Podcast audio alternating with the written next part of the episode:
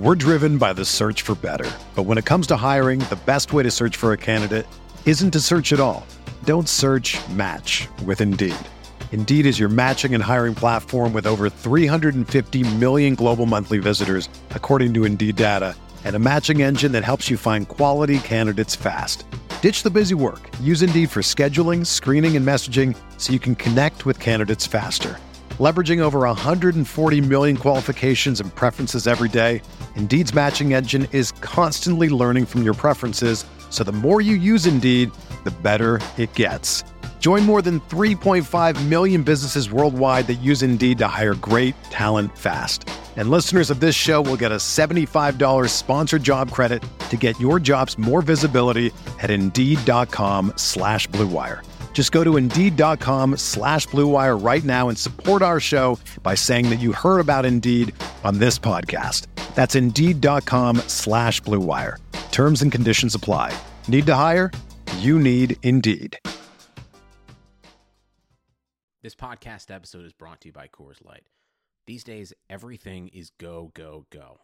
It's nonstop hustle all the time. Work, friends, family expect you to be on 24 7. Well, sometimes you just need to reach for a Coors Light because it's made to chill. Coors Light is cold lagered, cold filtered, and cold packaged. It's as crisp and refreshing as the Colorado Rockies. It is literally made to chill. Coors Light is the one I choose when I need to unwind. So when you want to hit reset, reach for the beer that's made to chill. Get Coors Light in the new look delivered straight to your door with Drizly or Instacart. Celebrate responsibly. Coors Brewing Company, Golden, Colorado. We're here.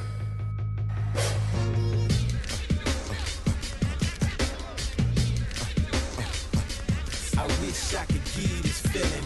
I wish I could give this feeling. Uh, uh, uh, uh, uh, on the corner. What up, everybody? Welcome to the corner. This is like month number four or five for us, so you know what the hell is going on here.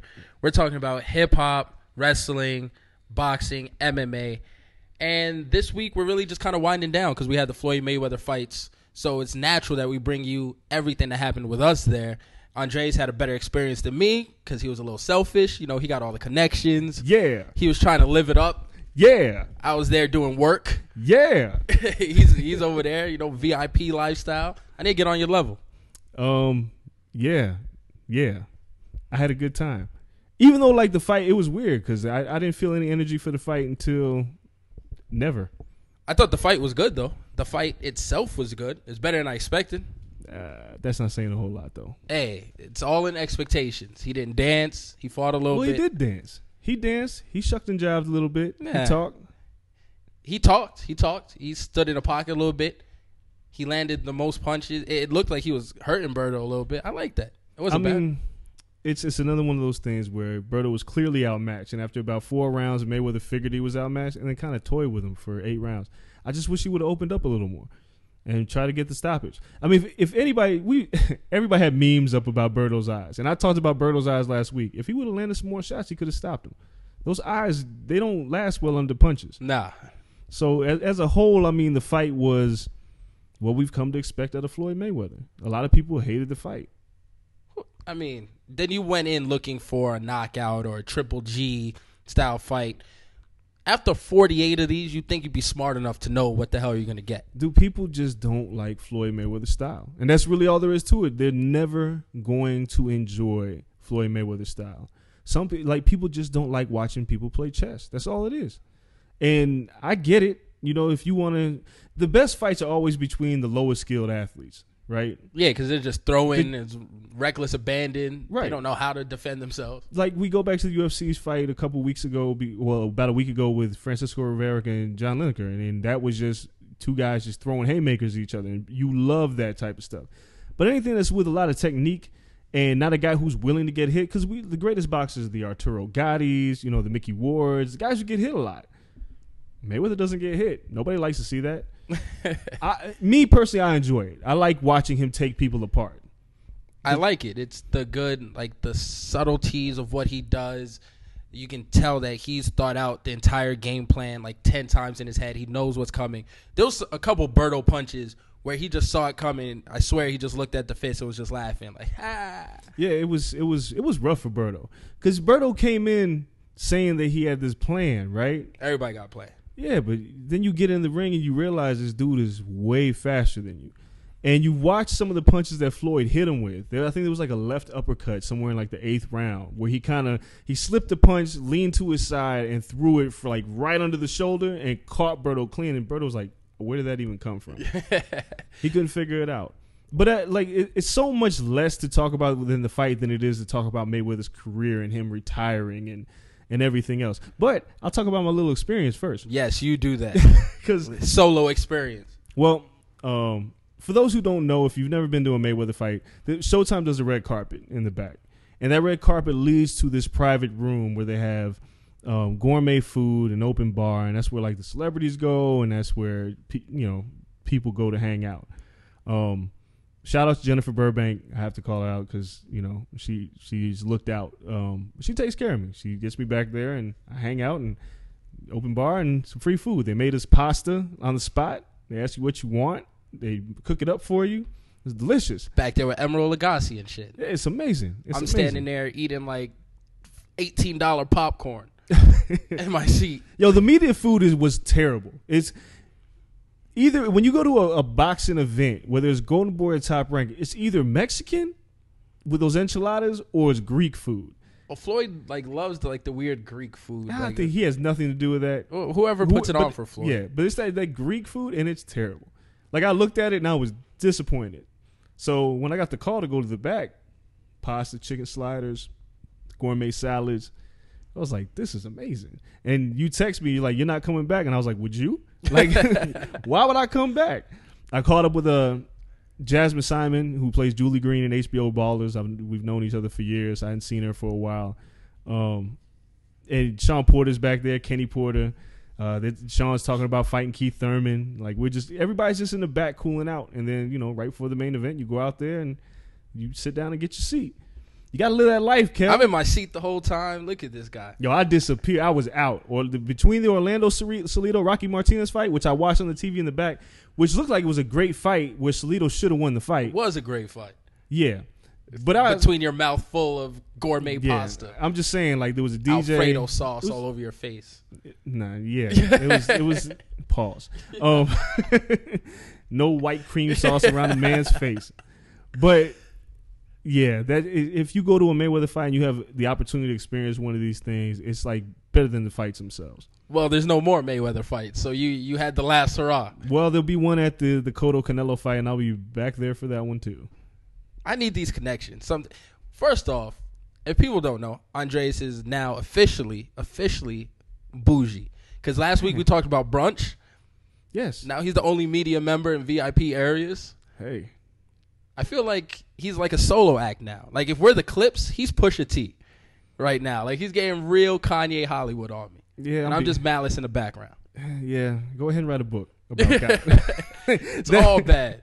hey, Like, like everybody don't want pasta. I'm just I just put in my work.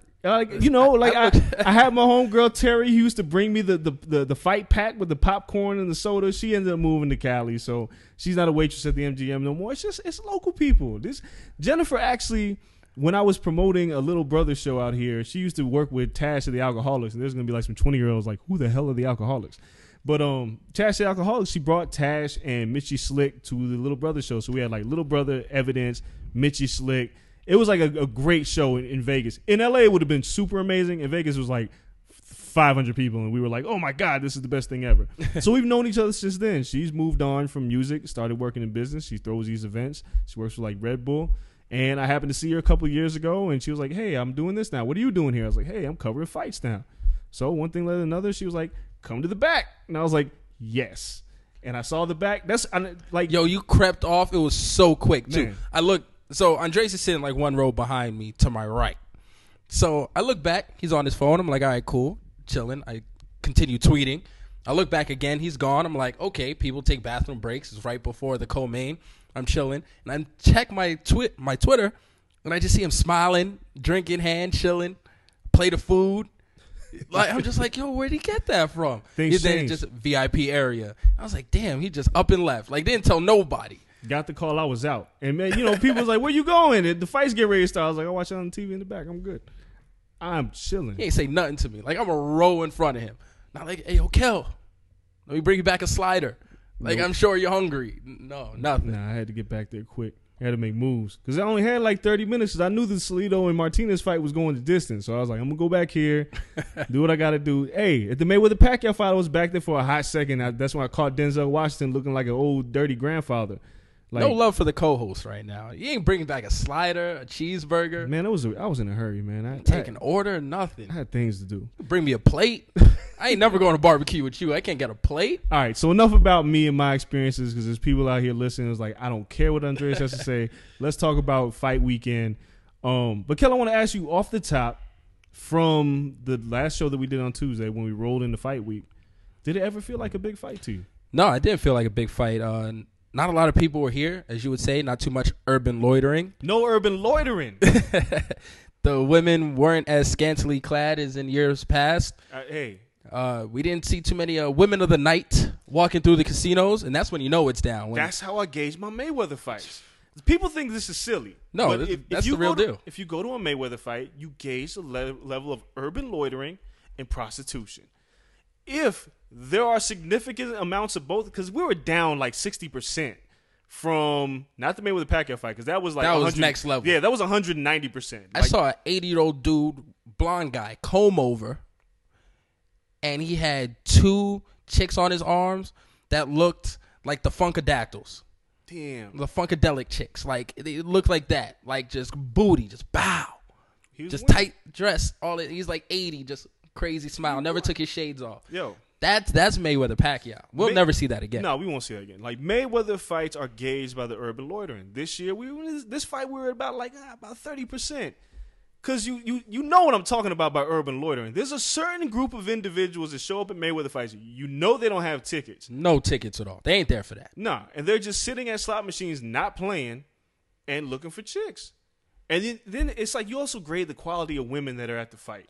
Yeah, I mean, there were some alright ones Yeah. here this time, but the the age demographic with the women changed. Yeah, I didn't see the, the twenty through twenty five Instagram model. Nah, They were there the weekend before. right.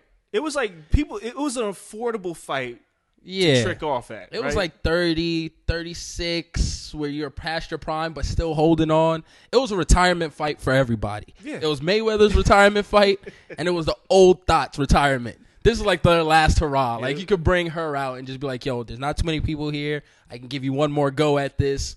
Because Canelo Cotto, I need to bring out the young fresh one. Yeah, go make a run at this. Go make a run. Your baby's crying at home. Baby's crying. They're Baby- bringing out all the Puerto Rican sexy ones from the Heights and NY Yeah, it's gonna for be the real. Cotto fight. So yeah, I mean the fight fight week itself, it was very it was very a somber fight week.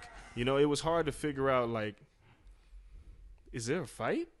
like I remember being in the lobby and looking around, and I was like, it's fight week. There was more people at the last UFC that we just went. Yeah, to, Mighty Mouse, Dodson. There was way more people, but then again, that was a holiday weekend. True. So true we had uh, the holiday. Everyone was in town for that. Like I said, it was more more of that young crowd, partying crowd for that, and it just happened to trickle into the UFC joint because there were tickets to buy for the UFC one. Oh, of So course. people were here anyway. They're like, "Cool, let me just check that out anyway." So the crowd was a little bit better for that one. This fight was just like, uh, but Floyd wanted to make it that. He announced that he was retiring beforehand. Right. He picked an easy opponent to retire with. Everything was just like, this is the come down after the huge Pacquiao fight, and everyone else treated it that way. If he would have built it up, if he would have chose a better opponent, if he would have just kept it under wraps that he was retiring, and this was the setup for 50, I think it could have went a lot differently. True. But he leaked it and it killed the buzz. Okay, so there's a couple things I want to talk about heading into this week because there was a lot of controversy. Of course, we had the Mayweather uh, USADA scandal that popped up. We also had uh, the Jen Welter thing when he invited Jen Welter out and how social media went nuts over him inviting her, which we'll talk about. Um, but I also want to talk about this fight. I was spending some time with the gym with Floyd uh, a couple weeks prior to, as a few of us media there, and then the day that Mayweather and Berto both arrived, there was a weird air that was going on. Berto kept alluding to that there was a girl or something. Like And personal history. He wouldn't, you know, he wouldn't say who it was, right? If you ask Floyd, Floyd would just be like, "I don't know what Berto's talking about." So I did some research, and in June, right before the Broner uh, Porter media day that we went to, when Floyd first said he was going to fight Berto, as a joke that we thought, there was a story that came out that uh, Berto said that Floyd Mayweather's pranking his phone because of Nelly and Shantel Jackson, because Berto's good friends with Nelly. So there's some history here. Furthermore, Floyd need to let that go. Like does. he, Well, listen, he has way too many women to still be hung up on that. Like, he come is- on, Floyd. He at the end of the day, he is petty Mayweather. He is petty. Floyd is petty. So it made me think about this a little bit. Why did he choose Berto? He wanted to embarrass him on a national stage. He was getting his check regardless. That 30 million was coming whether you fought Amir Khan, Chris Algieri, or whoever. It didn't matter. So he selected Berto, somebody he has history with, somebody that clearly had thinks that there's something going on because they know the same people. Berto and Floyd have been around each other for years. Floyd will never act like there's been any history with them. So I really think he selected Berto just to embarrass him on the national stage. That's dirty though. I mean, Berto didn't take his chick. Nelly took his chick. Like Well, you got you got beef with the wrong person. I think there is something else there. They, they know, like Berto was saying, which was interesting. Berto said he knew that he was getting the fight right after the Pacquiao fight. How would he know that? Somebody asked him. He said, somebody from Floyd's house came through while I was at the hospital after my like in between surgery. Said Mayweather wants you next. It's it's too close. And for Floyd, Unless Berto's the middleman. If Well- Berto's he could be. is he funneling the old Floyd girls He could be. to Nelly to himself? That's what I heard. Like before the fight too. Like Berto was like, "Oh, I have my own girls, and they've been through Floyd's thing." Like so, when Floyd drops him, Berto's the next guy. yeah, he- I mean, it's a mole? It's a drop off. Like that's a crazy drop off. I mean, you got to stay around in the loop. I mean, it's better than going to one gotta of the TMT sweatsuit people, the nameless people. There's like 80 of them, like Yeah. just to be around. But so the other thing that made me think that it was really personal was the fact that Floyd Mayweather, knowing this fight wasn't selling, he never used the angle to, to market something. Mayweather's always finding something to sell. Oh yeah, He didn't sell this fight at all. He never saw that there was conflict between him and Berto, which makes me think Petty Mayweather was just out here to prove a point. And he was like, I got one fight left, making $30 million. I'm going to throw you four to show you what it looked like. And I'm going to just beat your ass and make you go home a loser. That's my thoughts. I mean, I'll take it.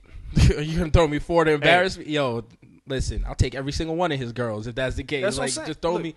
So wait, Berto took his girl, gave it to one of his peoples, and then that led to him getting the biggest fight of his career and four million dollars. Not bad. Not a bad, not a bad way to go right there. And I mean, look, That's Wingman of the Year award. Right. Like Nelly should be. If, if this is all true, this is all pure speculation, just based off of the research I did. If this is all true, like Berto, he, yo, you won. Because it's not even like you're fighting Mike Tyson. It's not like you're gonna lose your life in the ring. Nah, your eyes get a little swollen. Yeah, and you go home four million dollars richer. You know what I would like four million dollars. You know what I would go home without teeth. I don't need my teeth. I'll just get some new teeth. Nah, I get fake teeth. Yeah, I have the best smile ever. Oh yeah, look like a shark if I want to. It's four million dollars. I That's get whatever whatever teeth I want. So Berto Berto won. Floyd did what he wanted to do. Berto won. Um, so let's talk about this this USADA report. This Floyd Mayweather using an illegal quote unquote IV. Thomas Hauser wrote a report at SB Nation saying that Floyd Mayweather was using an illegal IV to rehydrate, and it could have possibly led to some kind of performance enhancing drug of some sort. Masking a PED. Of yeah, flushing his system. There was a whole timeline. There was very, it was a lot of details there. My problem with this story was there was a lot of holes in it. Um, first, Kelly, let me let me get your take, and I'm gonna tell you what I thought. Well, I think it's something. One, the rule is way too new. Um, it's something that people did on the regular for the past decade, two decades in boxing. Like you, you cut down weight and MMA for that matter. Cut down weight. You want to hydrate quickly, get an IV. Right. As long as you don't put any banned substances in your IV, you can put vitamins in an IV. You can replenish other things, electrolytes, whatever it may be, through IV. And of course, it's going to flush your system. You're putting in fluids. You got to get rid of fluids, but you rehydrate quicker. That's all Floyd was looking to do, in my opinion. He was facing a guy where people said still had pop and power, and you want to be as strong as possible. He did a lot of stuff before that fight that he didn't do before. He was chopping wood. Right. He was doing all the strength was a prime concern for him. He brought in a, a new strength coach. Um, all of these things, one which the strength coach has a history of PEDs and all this shit. Alex Ariza. Yeah, so I mean, whatever. That doesn't look great. Right. But strength was a concern for him, so he did this one to add more weight than he would usually have going into a fight. A lot of fighters do this. Why he didn't do it before Canelo, which had the same type of concerns, I'll never know. But he wanted it for the Pacquiao fight. It seemed to work. Pacquiao's punches weren't hurting him, and IVs are nothing new to the sport. People just want to grab onto something because it's Floyd. Domestic violence was out of the window. He invited uh, the coach in, Jen Welter. Jen Welter in, and he tried to squash that. Okay, what else can we get from him then? Let's save this till two days before the fight, and let's make this the narrative. And I think that's kind of why he wants to walk away because there'll always be something. You can always grab something. I don't think he's tired of boxing. He's tired of stuff like this. I agree. Um, first of all, the like I said, the, the report there was little. There's a few holes in it. Now there are there have been some journalists who have been on top of this the drug testing thing, who have been are very credible with what they do. Um, I'm not saying Thomas Hauser is not credible, but I'm saying that there's some holes because there was a certain test he talked about, which is a CIR test, who he says that Floyd didn't take. There's a report that Kevin Iole put out where he got the, the results from the CIR test, and it shows the dates that Floyd was tested, and it's in direct conflict to what Hauser's saying. And this is what came out shortly after the Pacquiao fight. Now, when it came to the, the IV, he got approval and exemption on the spot. It takes three weeks to process that paperwork. So he did nothing illegal. Now, Bob Bennett came out and said he was like, "This is a non-issue. We're not going to attack it."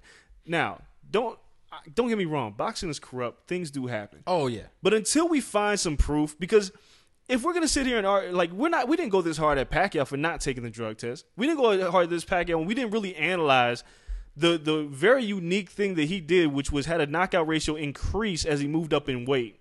It's strange, but and we he was getting shoulder shots before that fight anyway. He was What's in that shot? If if we really want to say what's in what, what vitamins are in Floyd's IV, and what medications are in Pacquiao's shoulder shot to numb your whole shoulder, yet let you throw power punches? yeah, I mean, it was Because that's not natural. The thing was is that people were like, oh well, why couldn't Pacquiao get the shot? Pacquiao got the Toradol shot three times before the fight. He just couldn't get it on fight day. So that's not that big of a deal. The IV, if it was approved and the Nevada State Athletic Commission is not taking him to task, it's not a big deal. I don't see why people are continuously trying to find new things to say that Floyd's a cheater when he's just beating everybody. Once you prove it, fine. But until then, like it's a witch hunt because the timing is very peculiar to do this two days before his fight. they they want the clicks. I mean, no different than for Floyd, domestic violence should always be a narrative. True. But before the Pacquiao fight, every outlet and their moms wanted to make it the story. People, I'm not going to even watch the fight because he's a abuser of women. He's a domestic violence. All okay, then don't watch the fight. Why is it now just a narrative? He's been this since before the Guerrero fight. There's been just crazy whispers about it even before he went to jail. I mean, dude. So why now? it's it's like the okay the Deadspin report that came out that didn't have really have an agenda. It just kind of popped up. It's all public record. Floyd's indiscretions with domestic violence with women. It's all public record, and it's been there for years. Ever since Ra was open at the Luxor, like in the early 2000s. this is a long time ago. This is not a new narrative. Like, I'm not a Floyd apologist. People who listen to the show know that I am critical of Floyd as well. I think he's I think he's very well one of the best fighters that we've ever seen, but there are criticisms that I have against him. He's a Floyd, a flawed person, great fighter. Yeah, he's he's terribly flawed. You know, he may not be my cup of tea as an individual. You know, we don't hang out. Like I'm not I'm not his cheerleader. But I can smell a witch hunt when I see one. And there's certain things that's like, all right, you want to be critical about who he fought? Fine, go for it, right? Like not everything is his fault. Fights that he didn't fight, I don't care. They're not all his fault. You don't like him? Fine. You don't like domestic violence? Point at that. Say I'm not messing with him because he beats women. I am totally fine with that. But to use it as this this you know agenda to go up against everything that he does, it's like, come on, man, just leave it alone. They, they, they did like I don't want to compare the two because they're two completely different people, but they did the same thing to Ali. It was they Oh, picked yeah. Ali for everything. I Floyd mean, he didn't Mayweather go to war. He's a coward. Yeah. All this stuff. He's a traitor against the country. And I tell people that about Floyd. People are like, Floyd said he's the best ever, and oh, no one's gonna believe that, and all this stuff. Ali at that time was highly criticized. No one would guess 40 years from then he'd have a movie. He'd be considered the best ever. That no one would even mention Cassius Clay anymore. Right. That Muhammad Ali, that name would stick and would become legendary. No one at that time would have told you that. But after 40 years pass, and you have people revisiting history, a lot can change. True. And Floyd may be in for the same exact thing. in 40 years, you may look back and those kids and the people who are reporters then, and they can just look back and see footage, not be in the situation, not have all the stuff circling around them. Look at him and say, he's the best defensive fighter ever. He's the smartest fighter ever. This guy is top three. We don't know where they're going to put him top three, top five, whatever it may be. But it's up to them. It's up to history and legacy. Because all the feelings and emotions right now, when we're gone, those are gone. I mean, you know, the thing about Ali, of course, is there's a you know civil rights movement that Ali was behind. So there's always gonna Ali's always gonna have the leg up. You know, when it comes Floyd Mayweather as a person, Floyd Mayweather is just as a person Isn't it's that. very hard to defend Floyd Mayweather the person.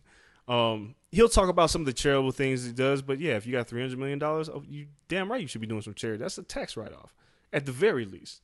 You know, there's a lot more things you could do to bring attention to certain things, but as far as a fighter is concerned, as far as what we've seen in the ring, it's hard to deny how good he was. It may not be your style. You know, he's more Tony Gwynn than Mark McGwire. Yeah, but he's the best at that. Yes, he's the best at that. He's going he's going to keep you away. He's not going to allow you to hit him. He's going to outbox you. You know, people talk about how great Willie Pep was, and if you watch Willie Pep, he won a round without landing a punch. But Floyd Mayweather is of that same ilk. He's not here to knock you out. He's here to hit and not get hit. So yeah, as years pass, he'll slowly go up the pound for pound list. He still, I don't think he cracks. It's hard for him to crack my top ten just because the, the, he doesn't have the volume of fights, and it's just a different era. Different time. I mean, he was a champion so young. A lot of people can stack their resumes when you're young. Yeah, 18 through 24 through 25. Look at Canelo. He has a wildly high volume of fights. And you can do that when you're young. Floyd didn't do that. He jumped right into the title picture, right into trying to get the money, trying to do all this. And it it hurt how many fights he can have in the long run. But still, he's undefeated, never been beaten. Can't take that away. Dog, he never tasted defeat. I mean, 49 and 0 is impressive, right? Like to retire undefeated, the ten, the length of time is more important to me than the record. 19 years? Like find another athlete who's been on top of his game for 19 years. Michael Jordan was on the top of his game. When he came back, he was washed as a wizard. As a wizard, I don't know. He was dropping. I think he. I mean, he like was still- he was still better. or something crazy. He was still better than like like 70% of the league when he first came back. But he wasn't the Jordan of old. No. Like Mayweather's been at the top of his game from day one. You know, he's had a couple so so nice. He got rocked by Chop Chop Corley. He the first Castillo fight when he hurt his shoulder, you can debate that he lost. Um, there's people that argue that De La Hoya beat him, which I think is crazy. I always thought Yeah, nah. De La Hoya did not beat him. Um, he's had his, he- but he's he's always found a way to win. The guy finds a way to win. When we remember Floyd Mayweather, I remember him as one of the greatest ring technicians of all time. So, do you think this is it? Yes. I agree. I think, I think he's serious about walking away. What is there to fight for? Like everything. For, all right. Money. That's the only thing that's left. Money. They'd have to throw four hundred thousand at him. I mean, four hundred million, at least, right? Like four hundred I mean, mil, it have to be five hundred mil. ridiculous. Like stupid money. But who's he gonna fight? I mean, only thing that justifies that is a Pacquiao healthy rematch. And even that is and Amir. Khan wants Pacquiao. If for some reason Pacquiao can knock out Amir Khan, and then you say next summer or next fall, like this time, next September, Pacquiao Mayweather rematch. Pacquiao's back. He's healthy. Let's go. You could sell that, I guess. I Pacquiao just- would have a, a, a knockout. He's coming back, and Pacquiao's last fight, Mayweather's last refi- come out of retirement, last one for both of you guys. Last time we'll see them. Let's go again. You can give him four hundred mil, five hundred mil, It's crazy. And then what? So you're just like, man, I got eight hundred mil in the bank, but it's five hundred mil at one shot. Do I come back? Like that's the only thing that could change his mind. But I honestly don't think he's thinking about that right now. He's ready to walk away. His family's really most important thing to him. Having you know proper brain function Yeah. and, and movements in his body and everything. He's seen, if anything, he's always been a historian of the game. He's always been knowledgeable about boxing. And he knows people's records. He knows people's styles. He knows the greatest ever and how they box. He also knows what they looked like after they were done. Yeah. His father is a prime example. His uncle is a prime example. He has people really close to him who took a lot of punches to the head, did a lot of you know drugs, kind of. But it is what it is. But he sees fighters 20 years after. He sees when their bodies ache every morning. Right. He sees when they forget stuff. He knows all of this, and that's what you can't take away from. So he knows, like, man, I don't want to be that. Yeah, I, I, you know, listening to him at the post fight press conference, which he talked for 45 minutes. Floyd's never just sat around and talked for 45 minutes. Brought his family up there, brought his kids up, um, had his one of his baby mothers up there. He had, you know, I was watching his uncle who was to the right of me. He never really got up to the stage because he couldn't really move. He had to be have, be helped when he walked around.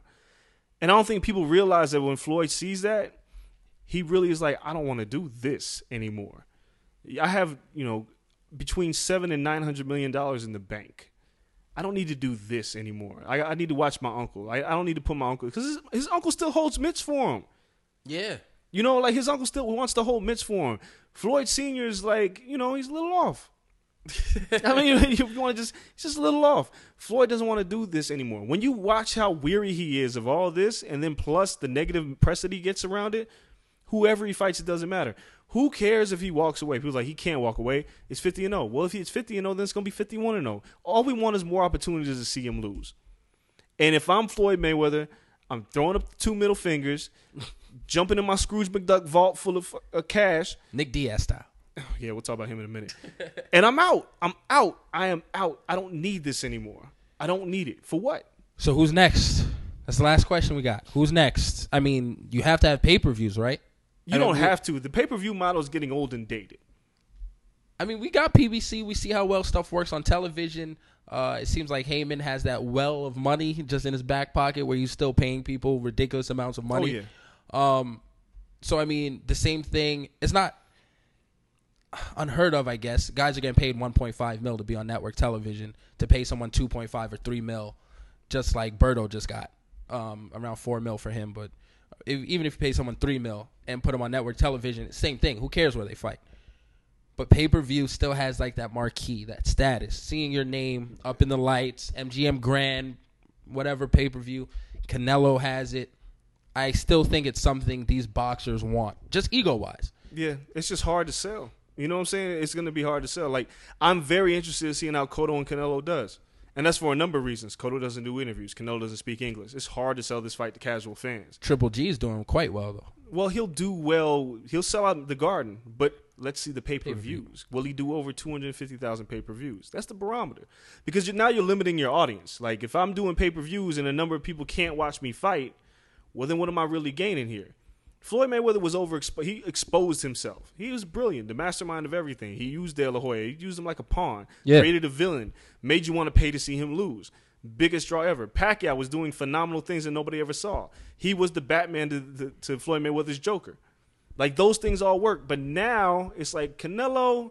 If he doesn't ha- didn't have the Mexican fan base, he's not selling pay per views. True.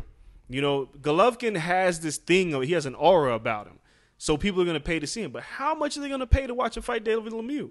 Are they going to pay? Is are more than 150, 200,000 people going to pay to watch him beat up David Lemieux? Because that's what's going to happen. And the only reason that I'm really interested is because Chocolatito's on the card, Roman Gonzalez, Yeah. who is probably the best pound for pound fighter we have right now. Damn, that's close. I mean, he's one of the most exciting. He's you don't you don't people. get that. Yeah. You don't get that style at that weight very often. So when we talk about who's next, and I guess that's our pound for pound list. Yeah, I mean, week. might as well get into it. yeah, you you Five first. fighters who take Floyd's spot. Oh, man, five through one. Um, five was tough for me. Five was tough for me. I'll put I'll put Chocolatito at five, and that was tough. I didn't feel like Errol Spence was there, so I left him off the list. I got to see more Errol Spence. I know he's your boy. Um, I, I just have to see more of him to even think of him in the realm of a pay per view person. So Chocolatito could be five. He can just demolish people at his weight class. Yeah, For Deontay Wilder, I mean, big, tall, strong American heavyweight. Uh, if Klitschko bounces before you can fight Klitschko, he's golden. Because he can't take the L, it's fine. He'll beat everyone else. And then three, Triple G. Even though Triple G is a little older, I struggled with him at three because his window was closing quicker. Right. But Triple G, two, Canelo. Canelo's still young enough. He already is a pay per view name. He can be in that De La Hoya stratosphere. right. He can, if he learns English or just markets himself to the American crowd, because he got the look. Girls think he's like a pretty boy, like redhead guy. Like he does a little comb over joint. He can do it if he just plays to the crowd. He can be that next superstar. And Keith Thurman, number one. Keith got the mouth, mouth knockout power, pay per view star. That's it. All right. Um, Well, my number one is Canelo. Um, it's just because of the Latin fan base. More than anything else, the Latin fan base. I swear to you, this band learns English and does a Taco Bell commercial. I'm sorry, didn't have to be a Taco Bell commercial. Can we at least get El Pollo Loco? Like, it don't even have to be a Mexican commercial. It could be a Burger King commercial. Whatever Canelo does, he has a look. He could do be an extra in a movie. He could because he can't walk onto the Fast the, and Furious 13. That's what I'm saying. Like right now, Canelo cannot walk onto the the Late Show with Stephen Colbert. He can't do it because he can't speak English. The moment he can do that, game changer. He's got to learn English. And right now, that's why I put Keith Thurman over him because all you think Keith Thurman has to do is beat him. yeah, no he- different than Mayweather and De La Hoya. he's gonna get beat though, and that's why he's not even on my list. Keith Thurman's Thurman- gonna- Keith is not on my list. He's not on my list. But I, I'll go further. So Canelo is number one because of all the things I just mentioned, and then once he learns English, it's over. Um, right now, Triple G is number two because there is an aura about him that people just I hope Royce to. is listening. I hope Glasses is Hey, listening. they can all listen, but no, like he's doing pay per views. He's knocking people out. He's exciting to watch. It doesn't matter who he fights right now. If he gets in there with a Ward, that becomes tough. But I think Ward's going up to 175. Ward also said that Triple D ducked him at the Mayweather fight, which I thought was interesting. He said he has an email where he offered 50 50, and Triple G's people said no. Curious about this. I need to do well, it shouldn't be 50 50. But no, it shouldn't. But you know, we'll see. I'll, I'll see. So Triple G's number number two. Um, number three is Chocolatito, but not because of anything with marketability, just because of the fighter that he is. I think he's going to be one of those guys that people are going to watch. But it's hard because, like Demetrious Johnson in the UFC, the little little guys don't get any love. yeah, I mean, how high can he really gain? Yeah, he, I, I don't, I don't see him moving up that much. Um, 130s might be his, his ceiling. So like Chocolatito's three just by default because I think he's one of the best out there. Um, Terrence Crawford is number four for me. Terrence was almost there. I, I feel like he's a little, I don't know, It's- bland right now. He is bland. There's gonna something's gonna have to change with Terrence Crawford in, in terms of personality. Very Andre Ward. yeah. Um, I can't put Andre Ward on my list either Because he's bland. not only that, at chalkboard. he's on the you know he's with Roc Nation and it, it doesn't line him up for the best fights out there. Um, and I have Spence at number five. And the reason why I have Spence at number five is there is the story of Errol Spence is more like they the you- legend of Errol it's Spence. it's crazy because if you watch the PBC card on Friday night where Spence just kind of just ran through his opponent, they kept alluding to. I heard you gave Broner the blues in the gym. I heard about the like. It's become like this chatter that nobody can avoid. So everybody starts asking, "Who's Errol Spence? Who's Errol Spence?" And then you watch him, and then you he's like he's good as advertised. So I think it's going to take some time. Errol Spence has got a way to go to be like a big draw, but I think Errol Spence has got the goods. you got to Um, knock out Broner then. Oh wait, I'm sorry. real. Chocolate tea. I gotta move everybody down. Kovalev is at number three. Sergey Kovalev is at number three right now. Ko- dude, Kovalev. First of all, Kovalev can crack.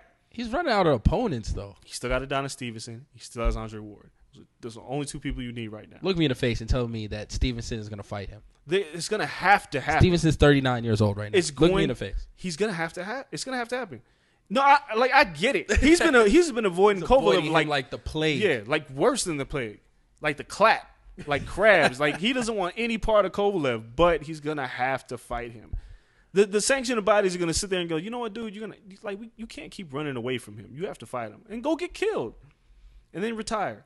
Stevenson won this week and gets another bum. I don't have Deontay Wilder on my list too because I think Deontay Wilder is going to end up having to fight Klitschko and he's probably gonna lose Yeah, that's rough. because But it's still he's young enough. He's he could be the next guy. Klitschko's gone. Like he got Hayden Panettiere at, at the crib.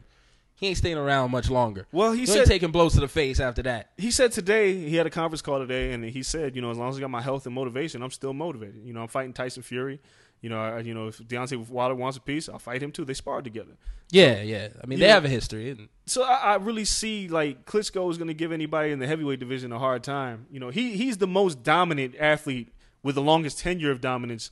Now that Floyd's gone, nobody's been as dominant as Klitschko. Klitschko's been dominant for a decade. Ever since he lost to Lamon Brewster in 2004, nobody had been able to like pinch him, much less fight him. So that's that's so uh, yeah. I've got Kovalev on there. Spence just barely falls off the list. Terrence Crawford, Chocolatito, and, and you know whatever. Keith Thurman. I think if Keith Thurman takes this fight with Shawn Porter, I think Keith is going to lose. damn, we need to get Shawn back on the show. Yeah, we got to get Shawn on, and that's and that's not just because I know Shawn and Kenny. It's because there's this thing about guys, fighters who have dog in them. like Shawn Porter, who's just going to keep coming at you. And I, I'm just really concerned with Keith getting hit all the time. Him getting hit against Collazo and him getting hit the way he did uh, against Robert Guerrero and got swole up like he did really concerns me. Yeah, against someone who actually has some pop. Right. Who is a super middleweight? Everybody forgets this. Shawn Porter fought at 168. That kid's a little football player. this this It's different. It's a difference. It's a difference. You, you know, wait. You know who's who's off this list? Who could have been on this list but ruined his career? Adrien Broner. oh yeah, Adrien Broner. He still was almost number five to me, just because the way he talks can sell pay per views. Yeah, but now he just sucks. But then they just put him on there and get his ass whooped. Well- Give him a couple cupcakes, two fights in a row, have a pay per view, get your ass whooped. Couple cakes, two fights in a row, go to a pay per view, get your ass whooped. But he what he's slowly figuring out now is like it only matters when you win. Floyd was able to talk that trash and slander everybody as long as he won. Broner loses, nobody cares. But now his talent level isn't to par with the other top people Nah, in the division. like so he- he's gonna keep losing. He got ran over by Shawn Porter. Like who's he gonna fight? Terrence Anyone Crawford. at 140. Terrence Crawford will kill Adrien Broner. Everyone besides Terrence Crawford. Like oh, he- just run through the rest of 140 and hope Crawford moves up to 147. But dude, who's he gonna fight? Lucas Matthysse? Matthysse will kill him. Ruslan Provodnikov will kill Adrien Broner. It's last time Provodnikov fought at 140. He just fought at 140 against Matthysse. He did? Yes. Jesus. He'll His hands are way too heavy for 140. He'll fight at 140. And so I Broner's he's he's man Got to learn how to outbox people. he, he's crazy. He's he's he's not even fun to watch anymore. About billions, he's still talking. Man, bye, Adrien. Before we get out of here, though, and uh, go to a quick break, we got to talk about my boy because we were talking about uh, Klitschko having Hayden Panettiere at home and Mm-hmm. guys just out kicking their coverage with super sexy women. My boy French Montana locked it up. Sanaa Lathan. It's not Lathan. She's so sexy. How did this Is happen? she 50 yet? Nah, hell nah. She's still in the thirties. She's not in her 30s. Dog, she's in the thirties. Yo, we're going to Google this. She Yeah. can't be in her 30s. But she is so sexy. So sexy. She might be in her early forties, but I, I'm pretty sure. That's not a bad move for French. Oh, okay, she's 44. Damn, See? 2015. Damn, Some of those movies were, were a while ago. You're right. Brown sugar and all that. I'm sorry. She still got it though. Woo. And the old the old ladies, old ladies, the um mature women are the wave right now. I'm not mad at it. Hey. Halle still look good. She batshit crazy, but she still look good. Yeah, man. J Lo's looking great. She's a man eater though. Can't mess with her. yeah. But I mean, if you're young like French, you got to give one of these these cougars a throw. Why not? How Sway? Like, how did French Mont French Montana? Okay, so going from Khloe to her is an upgrade. Is it? It has to be an upgrade. I mean, okay, no, no, no. Don't get me wrong. In the, in the looks department, absolutely. Like Sanaa Lathan, a natural, beautiful black woman. She's she's gorgeous. Khloe Kardashian's a made up Armenian chick that came from I don't know somebody's doctor's office. correct. Big difference. But Sanaa Lathan's again. Sanaa Lathan's forty four. She's an actress. I I don't see this lasting. This is like another thing that's like like women in their forties should be dating to be married. French Montana doesn't strike me as the man who's going to get married. No, no, no. You date in your 30s to be married if you're a woman. In your 40s, you're dating for a whole nother reason that I won't mention, so I can keep this a PG-13 podcast. Oh my god. But she's she's on her how she got her groove bag joint. Like French ain't for that. You don't date someone 10 years younger than you, so you can marry them. You know who got ruined? Vivica Fox by Fifty Cent. Oh, Vivica Vivica, Fox- she ain't never bounced back. No, her face hasn't bounced back. I don't know what she did. The plastic surgery to her face. You know who broke my heart? who? And this is gonna be weird, and it's mostly because of her mouth. Stacey Dash. Ugh. God, that Kanye video. I mean, Stacey Dash. Like you, you talking about Kanye? I'm like clueless. Like, Cool. Yeah. like Stacey. What? Like. Stacey Dash. Period. And then she opened her mouth, and I was like, "You are the ugliest broad on the planet." She, she just ruined everything for me. Like, Like, not damn, Stacey. Not only you a Republican, but then you're stupid. Like you're Sarah Palin level. Like you're She's the worst. Oh man, Topanga still got it. Topanga. Topanga will always be Bay. Yeah. Well, Sorry, Sasha, if you're listening. You got it now, Sasha. We're we're good, but Topanga. I just, but see, There's I, some of these like chicks from the '90s who just they never like- go away. Nia Long, right? Like Nia Long, Nia Long. Like She's that was sexy. like, yo, Love Jones Friday. I was like, yo, I gotta have that. Yo, I listen. I know Jada and Will be on some weird shit, but I I'd give Jada a throw.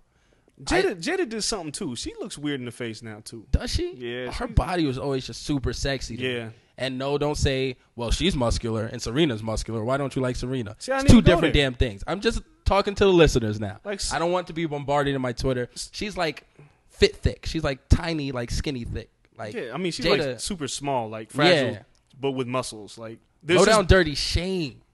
See, I think I never was see, my joint I've back in the never, day. I've never thought Jada Pinkett was like that hot. Oh man. Never. Jada I was a so Lauryn Hill type of dude. Like Lauryn Hill, yes. Oh, oh well, wait, like, like Sister Act, Sister Fugees, Act, Lauryn Hill. Yes. not not clown makeup, Lauryn Hill. Okay, okay, okay. No, like when Lauryn Hill got with the Even the during Barney- like the album, I was like, yeah. yeah. See, I was Education, Lauryn Hill. I was like, yeah. I I used to be infatuated with Lauryn Hill. Infatuated with Lauryn Hill. Nia Long, Lauryn Hill, like. So anyway, we just we just ran off on a tangent about older Listen, women. This is what I'm wanting to talk about right now. The older women need to get some play. See, I, I've just not understood how they all end up single. Shout out to all our fans who are over 40, female, and listening to the podcast. We appreciate you. Kel wants to take you all down. Listen, I don't know if I'm in the age bracket. I, I don't have anything against older women. I like older women. You guys are mature. But me being 27, 40 is a little bit out of my range. 44 is a little bit out of my range. J-Lo came- Unless you're J Lo loves them young. J Lo's different, but she'll just tear my soul apart. Like I'll never be the same.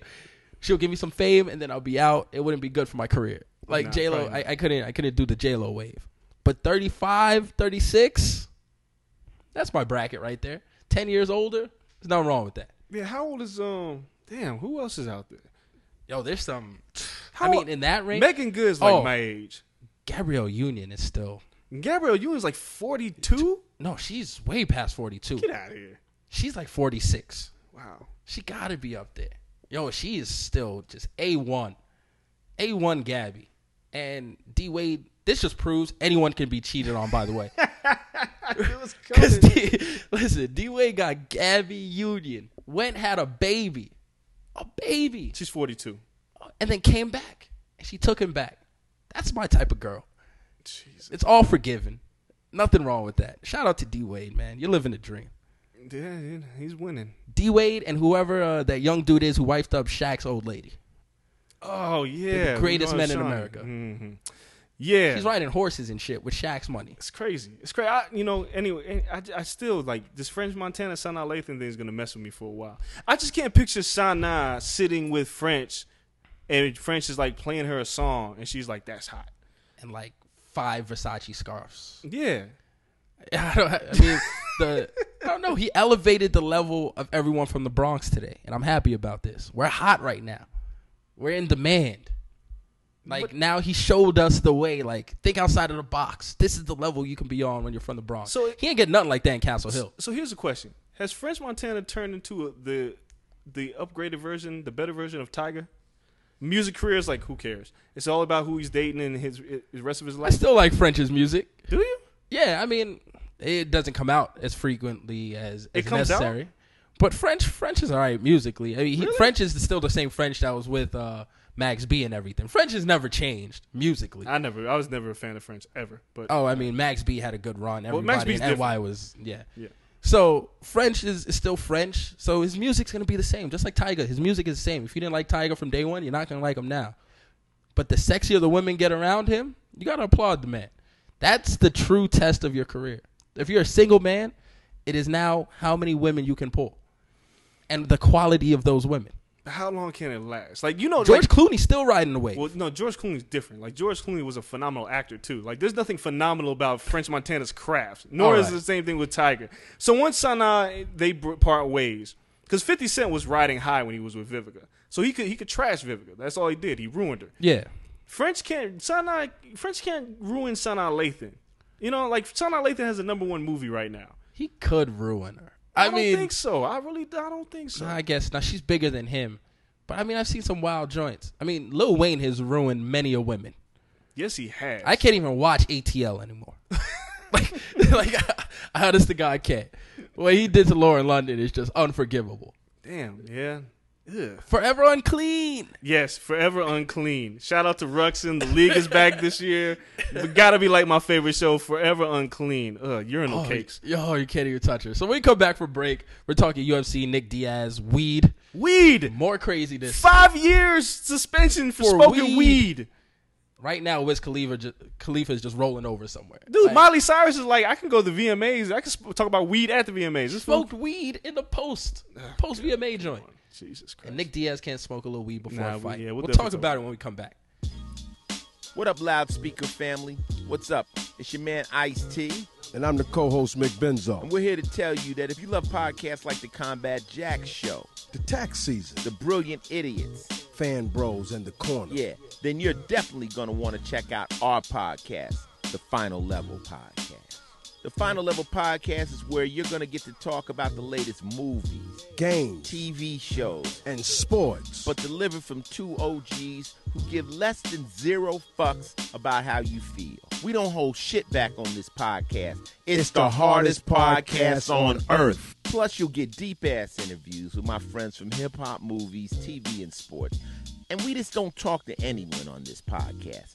But when I do sit down to chop it up with someone on final level, you can best believe you're going to hear them like you've never heard them before. ever heard them before. On iTunes, SoundCloud, Stitcher, which is real close to Snitcher, but it ain't, and YouTube, right here on the Loudspeaker Network, the number one podcast network on earth. Church. All right, what's up, everybody? We are back from break. Yeah, tell, Kel, tell, tell what happened on the break with Yo, your so Facebook. I had the craziest thing just happen to me. Like a friend from high school hit me up, and she's like, "Yo, what's your problem?" And I'm like, "Uh, nothing. LOL." And then she's just like, "What is with you posting fuck you under all of my pictures on Facebook?" And I'm like, "I don't know what you're talking about." So I check her page, and then she has a post, and from my account, it says "fuck you" under the post, and then she's just like, "LOL, Kel, that's so not funny." And then she messages me, and every comment she makes under this post, I respond "fuck you," but it's not me. so, Sure, it's not you. So she's like, "Yo, what are you doing? Like, I didn't do anything to you. Why are you doing this to me?" I was like, "Yo, I'm recording a podcast. Honest to God, it's not me." So she still thinks it's me. She's like, "I was just taken aback because it didn't seem like something you would do." Damn, she's still on it? Yo, she's still hitting me up about it. Shorty, uh, chill out. Kel's really, he's really, he's recording a podcast right now. He's really not Hopefully she out. listens to this podcast and know like, yo, he's dead serious. But she screenshotted it to me too. Oh, and then at one point I sent like a little mad dog picture to her, like shaking a fist. Yo, you did. Yo, it's not me though. I swear, like someone has hacked my account. I just changed my password and everything, and they just sent little mad dog emojis and fuck you to her over and over and over, and it's just her. It's no one else. screaming. Yo, I'm screaming. This is so hilarious. Yo, See, I can't even get work done on a podcast. social media is the devil. So I had to change my password. Whoever hacked me out there, thanks. Yeah. In the in the dog picture, I have no idea where you got that from, but that was brilliant. It wasn't me. Yeah, okay. Whoever's now doing I'm starting to wonder, I need Kel, to 'cause- start logging out of shit. Uh, It was probably like in someone else's computer, and they're just like, "Oh, let me do this." Yeah. Uh, mm-hmm. This guy has nothing to do in life. Let's just start messing with people. Destroy, trying to destroy you. And old girl, sh- I feel bad for her because she's like, why? She, that's what she was wondering. She was like, "What did I do to you?" I'm just like, "Yo, you- I don't know what you're talking about." You just kept saying it. Consider her a mad dog. Yo, it, it got to the point mad dog? where in the message that I'm messaging her, she says that and it says "fuck you" in the message, and I'm writing the message in my hand. I'm like, "Yo, it's not me." So whoever's doing this is just genius. That's brilliant. Oh man! So this is how we begin the second segment of, of the podcast. Uh, I love all of our followers. If you guys get a random message from me on Facebook, it's not me. I was hacked by someone with a very small, vulgar vocabulary. Yeah, pretty much. Let's talk UFC, man. We got to talk about weed, something normal. right off the rip, Nick Diaz had his uh, hearing with the Nevada State Athletic Commission and has been fined 33% of his $500,000 purse against Anderson Silva and banned for five years for smoking weed. Weed for five years. Let me let me just start with this. I'm not the expert on weed. I've never smoked a day in my life. Never tried it. Never done anything. But still, it's weed. It's crazy. Like, I don't care. I've seen people smoke weed. I've known very productive people who smoke weed. It's weed. Like, cigarettes are legal, alcohol is legal. Weed? Five years for weed? Chael Sonnen got two years for PEDs for something that could really hurt you. on like his third or fourth offense. Right. Weed? Okay. Come on. So so we have to go in the nitty gritty of it. On the surface, I didn't feel so bad for Nick Diaz. Before the suspension was handed down, if he was going to get punished, I was like, you know the rules. Why are you smoking weed before a fight? Like you know they drug test. You're gonna you got busted for something that you knew you shouldn't be doing. I always have a problem with people who start trying to be activists for things that you know better not to do. Like if I smoke weed at my job, I'm gonna get fired. Yeah, and I can't get mad because they fired me because I know better than to smoke weed. True. But upon closer inspection, there was this thing where they drug tested him three times. Once right after the fight, and two times before the fight. And I believe the level that you can't go over is 150 milligrams per ounce of blood or something like that. Um, and the first test he was under, and then the second test he was like like 750, and the third test he was under, which so is bizarre. smoke a little bit of weed. Is what Well- they're saying. Basically, when you're out of competition, Can have like a cookie. yeah. Well, cookies are potent. Are but they? um, yes, they are. um, I've had I've had a brownie or two before. I don't smoke, but I've had a brownie or two, and I was stuck. Um, I've never tried anything. yeah. That sounds interesting. I've never been to Amsterdam either. really short story. My brother-in-law, my brother-in-law went to Life is Beautiful festival last year, and it was his first time going and to see Outkast, which he, which he really didn't care about because he's like 24, and um, Kanye, and he got a weed cookie as a celebration. He doesn't smoke. He ba- he barely started drinking. But he was like, I'm gonna go all out and I'm gonna have a weed cookie. And he got a whole bunch of weed cookies from his friend and put them Zero in to my 100. dude, he was in the bathroom for like four hours in a porta potty. I couldn't find him. and then when I did eventually find him, because I was working, I was doing interviews or whatever, he was sitting like on a sidewalk thing with his face in his hands, looking like he just like cried because somebody killed all of his animals and his best friends. And he was just stuck. He couldn't move. See, this is why I don't do weed. And, Like, and I was not like, good. And I was like, you spent all this money because the festival was like $140 a ticket. You ate a weed cookie and now you can't move? Like he was stuck. He didn't see anything. nothing. Shout outs to you, brother in law. I'm not even gonna say your name, but people who know me know who you are.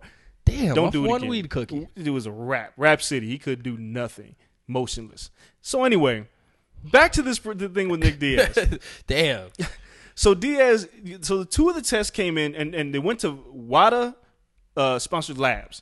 So the first one and the third one went to the lab that went under. The one that went over never had a B sample and never went to a WADA lab. How do you suspend the guy off of the two drug tests that don't go that do go to the lab and he's clean, and the one that doesn't go to the lab without a B sample is super high? Shaky to say the least. Super high, pun intended. But I mean, it's Nick Diaz. I mean, you've seen the the pictures of him. We've seen the middle fingers. We know his reputation. Dude, I've been They- out with him. at Can't wait. Yeah, they like, couldn't wait. They were going to He get is the bad guy. But you know, it's just messed up. Like five years being the you know the people say, well, he can fight somewhere else. No, he can't because all the commissions follow suit. Once he's suspended in, Nevada, you can't fight anywhere. Unless you fight in Brazil. But he's got a hell of an appeal on his case. Yeah. You know, he's going to appeal this because that it's a shaky drug test. And um, I forget her name. One of the uh, the people on the boards, you know, they they recommended a lifetime ban. Yeah. And I'm like, wait a she minute. She had it out for him. Anderson Silva was in this same fight and got busted for steroids or PEDs and is going to get a one year One year suspension. ban. Five years for smoking weed? Retroactive, right? So it already started from that fight. Yeah, like he can fight in January. But five years for weed? Look, smoke weed and fight me. Like, have a weed cookie, be lunching like my brother in law did, and then fight me. I'm cool. I'm not complaining. I'll beat your ass. Yeah, like you can't be at your tip top shape while high. I, I don't know how this works, Yeah. but you just can't be like it's not like cocaine. You get Yeah. mega strength. Like Tyrone Biggums lifting up cars. You can't really do that. shout out Jon. Jones. Jon Jones. Yeah, Jon Jones. Like, I mean, Jon Jones are coming for you, boy. I always think about Cormier saying that. I can't help it. Cormier, and he loves Popeyes. There's two things about Cormier I'll never forget.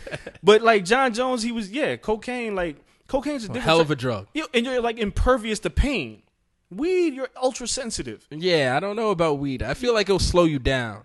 Yeah. I've seen a lot of Redman. I mean, maybe it videos. slows down things like the Matrix, so you can see punches. Maybe, or maybe you just get really lazy and don't want to get off the stool between rounds. That's what I'm thinking. I don't know. It know. has to affect like the longevity of the fight. Like either you're gonna get really hungry by round three, or you're gonna want to nap. Yeah. So weed aficionados, I don't smoke. Kel doesn't smoke. Let us know if you smoke weed before a fight for a 25 round, a 25 minute fight. doesn't it really is it really enhance your performance or not? Word. I need to know. That, I mean, there's people who smoke weed every day. Listen, I don't judge you if you smoke weed. We need answers. Yeah, I just need to know. But five years is just a bit harsh. They need to chill. So hopefully And that they- shit's legal some places. Like I'm really, saying. five years for Well, something that's damn near I'm legal. sure. I'm sure Nick is not getting medic- a medicinal card. If he got it, he hustled one. But I don't think he needs weed. So I think he thinks he needs weed. of course he does. Most people who smoke weed think they need weed. Yeah, so he's not can think. addicted to it, but I'm sure it like helps him. Yeah. So he seems like a dude who just you know just it mellows him out. I mean- seems like he's a cool dude. Like let him have his weed. just He just, ain't hurt nobody with the what I'm weed. saying leave Nick alone. And I can understand like okay, Nick, you can only smoke this much before a fight, so it's out of your system, and then you got to be like a little crazy for like a week because you're without weed, and then go right back to the weed. That's it. I think he'll be okay with that because we see a lot of athletes in a lot of sports now choose weed over contracts. Yeah. NFL, I've drafted like three people who are suspended for four weeks on weed. Got a steal in my fantasy draft. Martavis Bryant, I'm talking to you.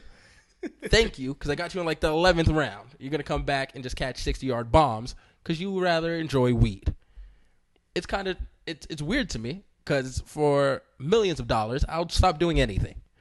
Yeah. Yeah. I mean, dude. You, you put again, a Miller 2 in front of my face, I, I'll stop anything. I'll, I won't shower Yeah. for a million dollars a year. I'll be the don't want me to. funkiest fighter. They'll call me Funk Master. I'll I be like, care. yo, Andreas is coming to the cage, smelling like shit. Tell me, yo, you can't shower for eight years, but you get three mil a year. That Yo. ninth year, I'm gonna be smelling fresh as hell, Yeah. like a million bucks. Literally. Yep, I, I don't understand it. I'll never understand it. All right. So moving right along. Let's get to some real MMA stuff. Uh, This weekend. from the weed. World Series of Fighting. Uh, we have the Gaethje Palomino match at WSOF 23. The, if you, anybody missed the first one, find it. It was a hell of a fight. Incredible. Um, the rematch should be just as good. I wish it was in Vegas. We don't get too many World Series of Fighting events in Vegas. We get like one every six months or so. Uh, but it, it's it's a pretty dope card. David Branch is on there, defend, you know, fighting a light heavyweight. Phoenix Jones, the the, the real crime fighter turned Hey. MMA fighter, is also fighting on this card against Phoenix Roberto Young. lost his other fight. his Yeah, fight. he did. I mean, he's he's a little weird. he did it right in that fight though. But he came out full superhero yeah, he, costume. he I don't know. He's a crime fighter. Yeah, He's like a real life hero. he's not. He's not quite Batman though. Nah, not, No League of Shadows for that guy. Not Batman would do well inside the cage. yeah, but um, yeah, because he's you know we seen what Batman could do. Yeah, yeah, exactly. But, But- anyway, like this card in itself, I'm gonna be watching it this weekend because there's not really much else to watch. We don't have a UFC card for a few weeks until uh, what Cormier or Yeah, the next one Cormier. Cormier, And it slowed Gustafsson? down. Yeah, it slowed yeah, down it slow down, and then we go into December. They try to kill us like three nights of fucking MMA fights. Crazy. I'm I'm not complaining. But um, Uh, David Branch is back, which is cool. Um, David Branch is really good. He's one of my favorite fighters in Well, World Series yeah. of Fighting. Branch, after he had his run in the UFC, he's, he's done well for himself at World Series. He's fighting at light heavyweight, so this should be interesting. But it's all- really it's all about Palomino and Justin Gaethje, and and and Gaethje's probably one of the best fighters that's not in the UFC. Um, his first fight with Pal- Palomino was great, but I think it's the same result. Justin Gaethje is going to walk away with the victory. Palomino's going to pull on a hell of a show. Might be another fight of the year candidate. All I'm saying is it's not on. It's not pay per view. You guys should watch it. Nah, definitely. And then a uh, friend of the podcast is actually on there as well, and that's D one. Oh yes, my man Danny Davis, uh, fighting Matthew Frincu. He was supposed to. He was originally when he was on the show talked about was fight- supposed by uh, Khabib's little brother, but he's on. He's on the card. Shout out to him. I don't know if he's listening, but uh, I hope he gets gets another victory. He's been rolling as of late. So the card's not bad. It's a World Series of fighting this week. I'm gonna watch David Branch win his light heavyweight fight. Um, and then what else we have? We have Bellator, don't we? Yes, Bellator card. Uh, light heavyweight tournament. Your favorite. my least favorite, which I just clearly don't understand this, but uh, you know, I've seen the guys come out. It's like only it's only two fights that night. King Mo, um, shout out to Mo. It's going to be interesting. Phil Davis. Um, I- I don't. It's, it's this is a weird card. We got kickboxing and we got MMA, and we got Tito Ortiz in the main event. Uh, Tito, do you think he wins the belt? no. Oh, I think the fix is in. Who doesn't want to see Tito a champion again? Not me. I'm, man, I'm I'm okay. Uh, It's, it's been a while since we've seen him on the top. yeah, but he's fighting undefeated Liam McGeary and Tito Ortiz. is just not that good. No, no, no, not at all. I mean, can we take anything from him fighting Stephan Bonnar? I mean, he want he can still beat someone. That's what we can Yeah, take he away. Beat me. Um, no, I'm good. Like it's weird that this is like the main event. Like I'm, I'm I have a problem with these new, these promotions that are trying to compete with the UFC, and they're f- putting on these strange. They're trying to use names that are just kind of around still, like Tito Ortiz. Like nobody needs to see Tito Ortiz main event anybody's card. I prefer you use your your, new talent and let those guys build up their own names, um, rather than me having to watch Tito Ortiz fight for a title that I don't understand. Josh Thomson's also on the card though. Um, freshly left the UFC, has gone over to Bellator. Uh, of course, we got Phil Davis versus Emmanuel Newton in the first round of this weird tournament, and King Mo versus Linton Vassell in, in the other first. I think it sets up well. I think for a King Mo, Phil Davis final. yeah, if it goes that route, but if it's Linton Vassell and Emmanuel Newton, Yeah, then it's kind of a dud. I mean, like whoopsie. um, but you do what you can to set it up, though. again, it's just is there's a lot of fights on this card. Francis Carmont, who's used to be in the UFC, is in this on this card as well. Um, It's not a bad card. No, I it's just really corny at the top Yeah, because like, of Tito. Like, but that's I'm how gonna their watch it. that's That- how their cards are now, right? I'm just uh, I think it's very problematic when you headline your fights with guys like Tito Ortiz or Kimbo Slice. It's like these guys can't really fight. The quality of the fight is trash. You're just going off of name recognition. Where World Series of Fighting, I kind of like what they're doing. You know, the, the Palhares Jake Shields fight. It wasn't just because there were two UFC guys. They were doing well in World Series of Fighting. Josh Burkman had a good run in World Series of Fighting. You know, Justin Gaethje's headlining because he's probably the best fighter in WSOF right now. Um, but Bellator is just weird like that. Like this four man light heavyweight tournament, if they don't get Phil Davis versus King Mo in a WrestleFest final, I don't know what they're gonna do.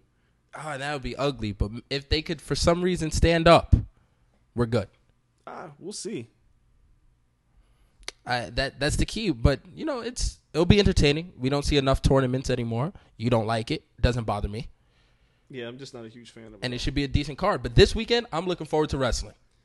Wait, wait, wait, before we talk about wrestling, we got to talk about Cyborg getting ready to cut to this 140. Damn, you just you just ruined my wave. I know you. Were. I know you were gonna get I like was hype. I know. My New Day Rocks chant was going. Yo, we're gonna talk I Raw. hit the Big E dance.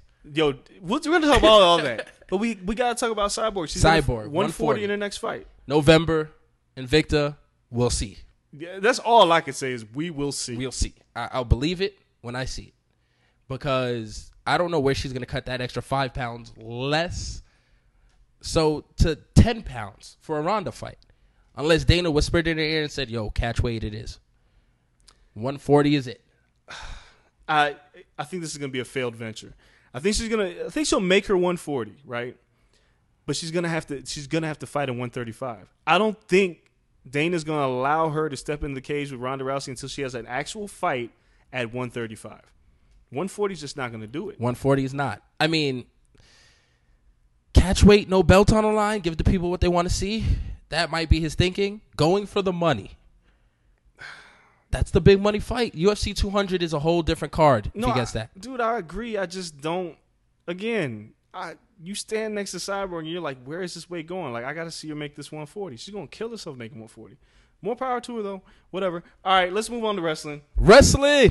New Day Rocks. Okay, New Day Rocks. first of all, And it's not get the tables. let's let's start with Raw and the fact that Raw kicked off with New Day. And it kicked off with New Day and Stephanie dancing, which made it corny.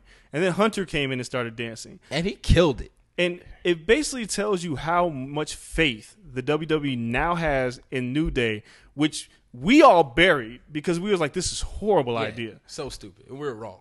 The hero of this entire thing, Biggie has been great. Don't get me wrong.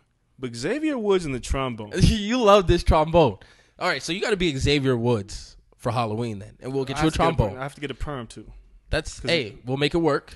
Or we get you a wig. But it's we- fine. we- we'll get you a wig. Yeah, I'll take it. I'm sure one of the nice women listening can point us in the direction of a wig place. Yeah, I'm sure.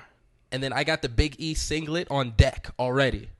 The school I coach at, the wrestling coach lent me a singlet. I'm getting it designed with the New Day logo around the belly This and like the little be, thing. This is gonna be amazing. I'm Big E'd out. I'm gonna grow my hair out so I get the Big E like fade. Uh, yeah, I am all in. We are committed. Where's Marcus? Marcus, friend of the podcast Yeah, from Yahoo. Tell him to get the Kofi chest, chest ready. Yeah, it's that on. weird Kofi chest. But dude, let, I mean, we got to talk about how like New Day versus Primetime Players kicked off Monday Night Raw. Good And- match.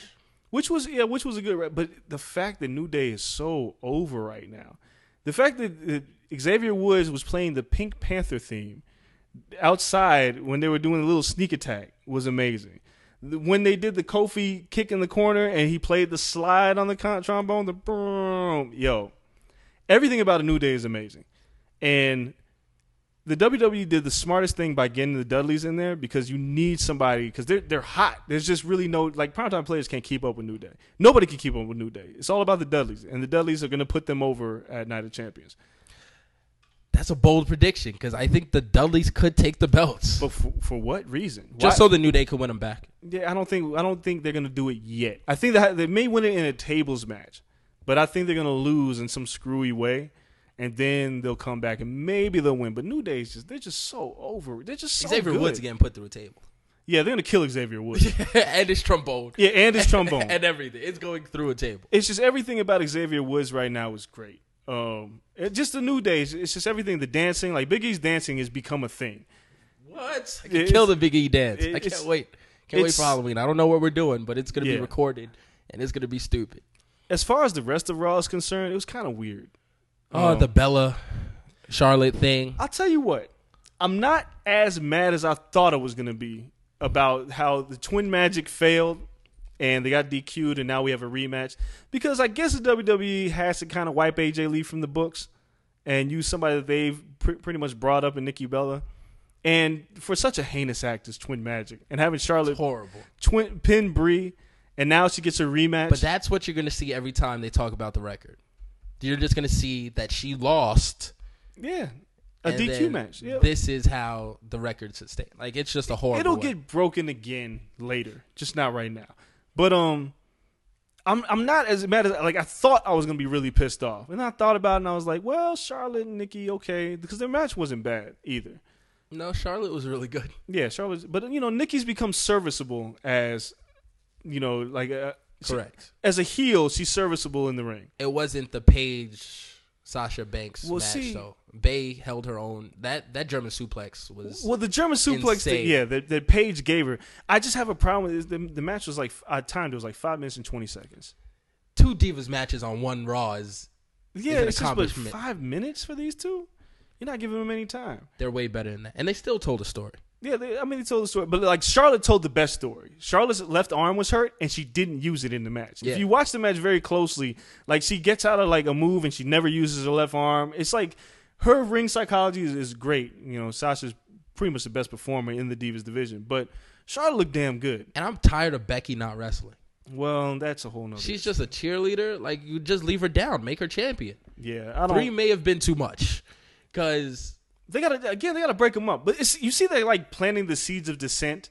Like oh pcb and charlotte's not there because she's preparing for a match and paige might be jealous. They're planting the seeds. They're almost planting them a little too hard but i hope they're breaking all these women up. Yeah, I hope Becky gets a run at somebody because Becky can go. yes becky becky can definitely go. Um elsewhere on the card the Ryback Kevin Owens promo was one of the most intriguing things to me No. because first of all Ryback got sunned Ryback has like this newfound confidence on the mic. I don't know where it came from, and then Kevin Owens just had to shut that whole shit down.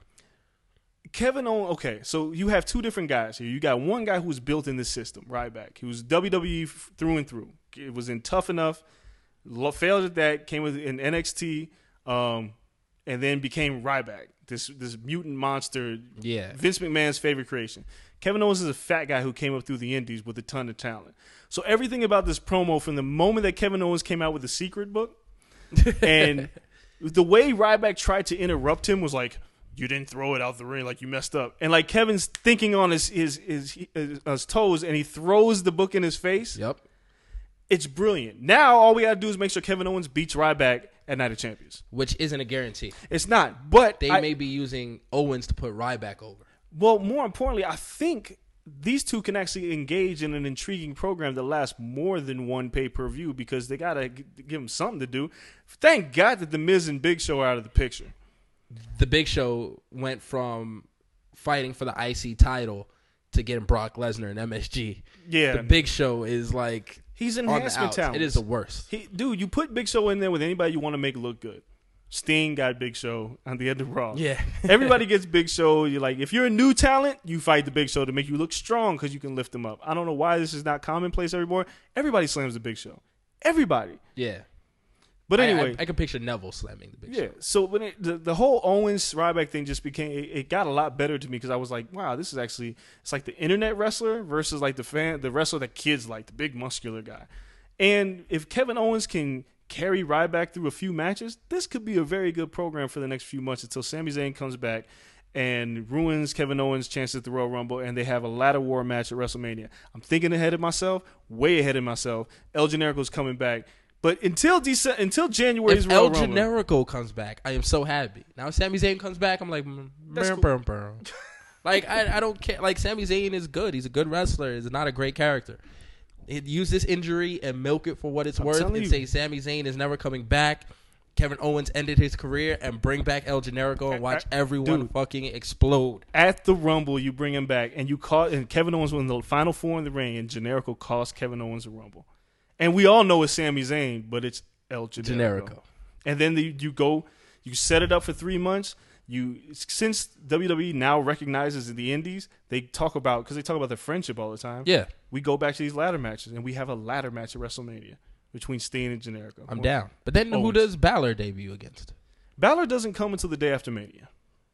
He has to be at Mania. That entrance in Dallas Stadium. He will headline Takeover, but no, he. I don't think he's going to be at Mania. I think he debuts on the Raw after Mania. Whoever has the title, that's when he debuts. Because I think we still have to go through a heel turn Balor too. okay, I mean with a Tommy Possible. I don't know. I giving don't, up the belt to Tommy. we'll talk about NXT in a minute because NXT Oh actually. yeah, we got a whole Yeah. NXT thing coming up, so But, um, it could go a ton of different ways. What el- what else is on the card though? Uh, we didn't even talk about Reigns and Ambrose getting a partner. Who I don't know who's gonna be this partner. I tried. I was racking my brain all. all I I watched Raw this morning. Dirt sheets don't have it. Nothing. It's not going to be Randy Orton. Randy Orton's off TV. Um, he's probably banging some chicks. It's, it's Randy Orton It's just Randy looks like Orton, a sleazeball. yeah. Like he just looks What? like he just. He looks I'm a like he huge just- Randy Orton fan. I love no, I mean like a sleazeball. He he goes to the bar, has a few drinks, and like just grabs random girls' asses and takes them home in like three threesomes. yeah, you just He's- go to a bar, no shirt on. He does the pose. right. Just Like he, he probably does the pose getting hit. That's- that'd be genius. though. It would be. It would be like the greatest thing ever. Like just to Just- pose. That is how you finish. Yeah, he's done. um, but it, it won't be Randy Orton. Um, I'm starting to wonder if it might be Cesaro because they have nothing for Cesaro to do at Night of Champions. Um, but then there's like nobody else. Because is there anybody that could possibly return? Like I don't see anybody else that could be worth. I don't know. I I hope it's not Uso. It won't be an Uso. It shouldn't be an Uso. It better not be an Uso. There's really nobody else. No, I mean someone Bray had beef with, or unless they want to set someone up for the beef with uh the new Black Sheep dude, Yeah, but and just get him his own beef on the side. see, I just don't know who it could be. I hope it's not Big Show It better not be Big Show. I will turn that shit off. or Kane coming back. Ugh. No. I mean, Kane was injured by them, right? Supposedly, like He was injured by by the Wyatts. No, no, it was Rollins. by Rollins. Yeah. Oh, Rollins did the turn. Yeah. Yeah, yeah, yeah. Yeah, yeah. So I, I don't know. I don't know. Like I'm looking through it. Like if if it's not Cesaro, then I don't care. I hope it's Cesaro. Cesaro will be great. Cesaro is weird because he like he wrestles these great matches that nobody cares about, and then they like don't know what to do with him. Like between him and Neville, it's like what are we doing with? Oh? Neville has the worst shake out of anyone though. Like what is he? Him and the Lucha Dragons against the Ascension and, And, Stardust. Stardust. Now the Ascension and Stardust is like this weird Another cosmic team. This is stupid. Like King Barrett's not on TV anymore. Like it's this is stupid. They just had too much of an influx of talent and don't know how to use it. Yeah, they don't know how to capitalize off of this. Um, They they might have to end up splitting Raw and SmackDown again. By the way, to get could. like real interest in both because the roster is going to be too stacked. Okay, so let's talk about Seth Rollins. Seth Rollins, as we know, has two title matches. We didn't see him in pretty much any of Raw until the end when he joins in the tag team match, and he ends up getting he ended up tapping out to the Scorpion Deathlock. Yes, So conventional wisdom says, Rollins is winning. But here's belt. here's the dilemma: how? Because if he loses to Cena, which I hope he doesn't do, I hope he keeps both the belts. Like I really want this to happen, but I don't think it's gonna happen. If he loses to Cena, and Sting beats him, and makes Sting look weak, because Cena just had a, a match with Owen, with Rollins, which we all know is gonna be a great match. Oh yeah. So how can't Sting beat him? Who's gonna ruin this? Well, then once again, Kane would be the name, right? Would it be Kane and Sting? Like who the hell wants to see that? I mean, it was supposed to be Kane Taker, but that shit went left and the WWE scrambled. But if you bring Kane, like Fire and Brimstone Kane versus Sting, you I'm get that like that it. darkness play on shit. like like Sting like Kane can only come back with the Undertaker. It's, it, for me for me to have any enjoyment out of this. If Kane comes back with the Undertaker and like, all right, we're gonna jump Brock Lesnar, fine. But Kane coming back on his own, nah. Kane good. versus Sting, you need someone mysterious versus Sting. like Sting has to. Fight. Oh, unless you try to set up the Sting Triple H slow play. I don't want to see this again. slow play. Like nobody wants to see. Sting's revenge. So th- there's my dilemma with this whole Rollins thing. Like if Rollins loses to Cena, like Sting should beat him too. But I don't want to see Rollins lose both of his titles. no, that'd be horrible. And it will never make sense if Rollins wins the U.S. title and then loses the World Heavyweight title. That won't make sense either. Uh, I don't know. It could. if he's U.S. champion, right? He beats Cena, and then the what's his face, uh, the Irishman, Ooh, Sheamus, Sheamus cashes Oh, in. That money in the bank got to get used sooner or later. it's such a If waste. he cashes in and beats Sting, so Sting has Rollins dead to rights. Sheamus cashes in and beats Sting because Sting's not fighting frequently enough to carry the belt. nah, it's just So you have. Sting win it. Sting's raising up all this stuff. Ah, Sting's champion. Sheamus cashes in. Boom, comes in and wins. and then what? Like seeing Oh, and then tomorrow Sheamus loses the belt To who? the Monday. He would lose it back to Rollins. Rollins versus Sheamus. the authorities like, oh, Rollins got robbed. This is Rollins versus Sheamus, and then You know, Sheamus they, loses. They just rarely ever do like heel versus heel matches. Oh, You I'm yeah. So it's like it's just to give up the belt, I, unless he gives it to Cena, which I don't, I don't, I don't know. of. This, like I said, this is all kind of weird to me. I want to see how this plays out. I'm interested in Night of Champions, but I'm not interested. Like, I think it could either be decent or it sucks. I don't think it's gonna be It's not like gonna be good. great? Nah, I'm not. I just don't think so. Like the the Wyatt family thing is like, it's it's not really sticking to me. You don't like the Strowman dude and like his weak His weak finisher, bear I, hug. I just don't like this feud because it's really not elevating anybody. Even though Roman Reigns cut a good promo, which I thought was kind of believable when he came down, which is like, you know, we're gonna have partner, blah blah blah blah blah. He was believable. But other than that, I'm just like, all right, can we end this and move on to something else? Like, I need these guys to break up and do something. Yeah, Ambrose is just kind of Just kind of blowing in the right wind now. right now. Yeah, it's it's horrible. But we have another champion defending two titles this weekend, Yes. which we got to touch on. ROH, Jay Lethal.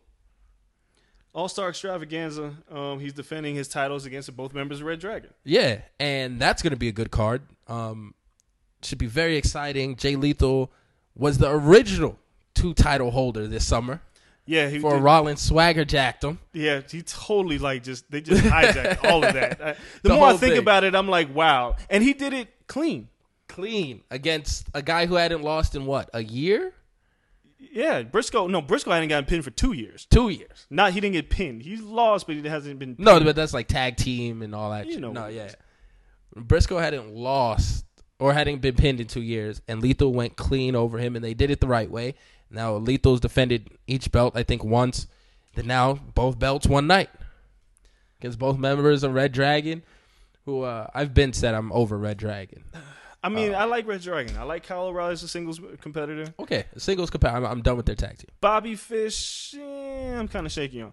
Um, I just don't see Lethal losing to either of these guys. No, I think he wins both. Yeah, I really think. and he Truth wins both. Martini, I think, like sets it up and, and they cheat. But the, you know, he wins one clean, one one not clean. It is what it is. So the card as a whole is actually a good card. It's Friday night. Um, because we have the ACH and Matt Sydal feud. That's gonna be good. ACH has been. But we have this four corners match with AJ Styles, Michael Elgin, Adam Cole, and Roderick Strong for the number one contender. That That's one hell of a match. like that in itself. See, my only problem is I need heel Roderick Strong. Like pro wrestling, like please people go watch pro wrestling. PWG. Please watch Roddy Strong as a heel in PWG. he's amazing. As his face, he's okay. As a heel, this dude's like he's like crazy good. But this match in itself is like it should steal the show. Uh, we have another. If they give it enough time. yeah, well, I'm sure they will. It's, I mean, you don't bring in AJ Styles for a short match. But you have two championship matches. I, I guess you have to kill time in between the two championship matches. mean- He's not going to fight back to back. Lethal No. isn't, right? No, no. But you also have the uh, another triple threat tag team match for the tag team titles with the Addiction, the Kingdom, and the Young Bucks, which I roll my eyes at because I'm like, come on, Seen this just, a million times. just just just do a regular t- conventional tag team match with these guys and get the Kingdom out of the paint, please. Oh God, the Kingdom's bad too. Like, they're a comedy, you know, yeah, they're like a they're comedy group. it's sticked. yeah, um, the Briscoes are fighting a tag team. They're calling somebody out, so we don't know who's going to come back to face the Briscoes. Oh, that'd be great. Uh, we'll see Um, who it is. Um, Cedric Alexander and Moose are going. To, their feud's going to culminate at All Star Extravaganza.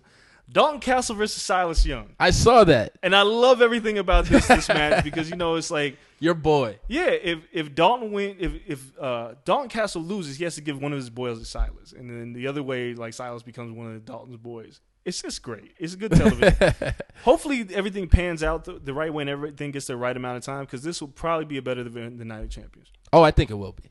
And uh, we'll be talking about it next week on the show. Like, oh, it just washed the entire WWE card. Before we get out of here, though, we got to talk NXT. And NXT has so many things up in the air. It's such a wild card, and we really haven't focused on it in a while. No, because the, the shows have actually kind of sucked the last few weeks. Yeah, Except it's for been Takeover, weird. it's been like, mm, okay, Uh, whatever. I did see a good match last week. Uh, Samoa Joe and Finn tag team. oh, against the Lucha Dragons. yes, that was good, good, match. And then when the Muscle Busters coup de grace finish was like, I was Crazy. like, damn, these Great guys can win the tag team match, and the, like these guys should be the champs. Right, right Yeesh, now, I scary. believe that. Yeah, Um, nah, they're they're just great together. They work well together in the ring.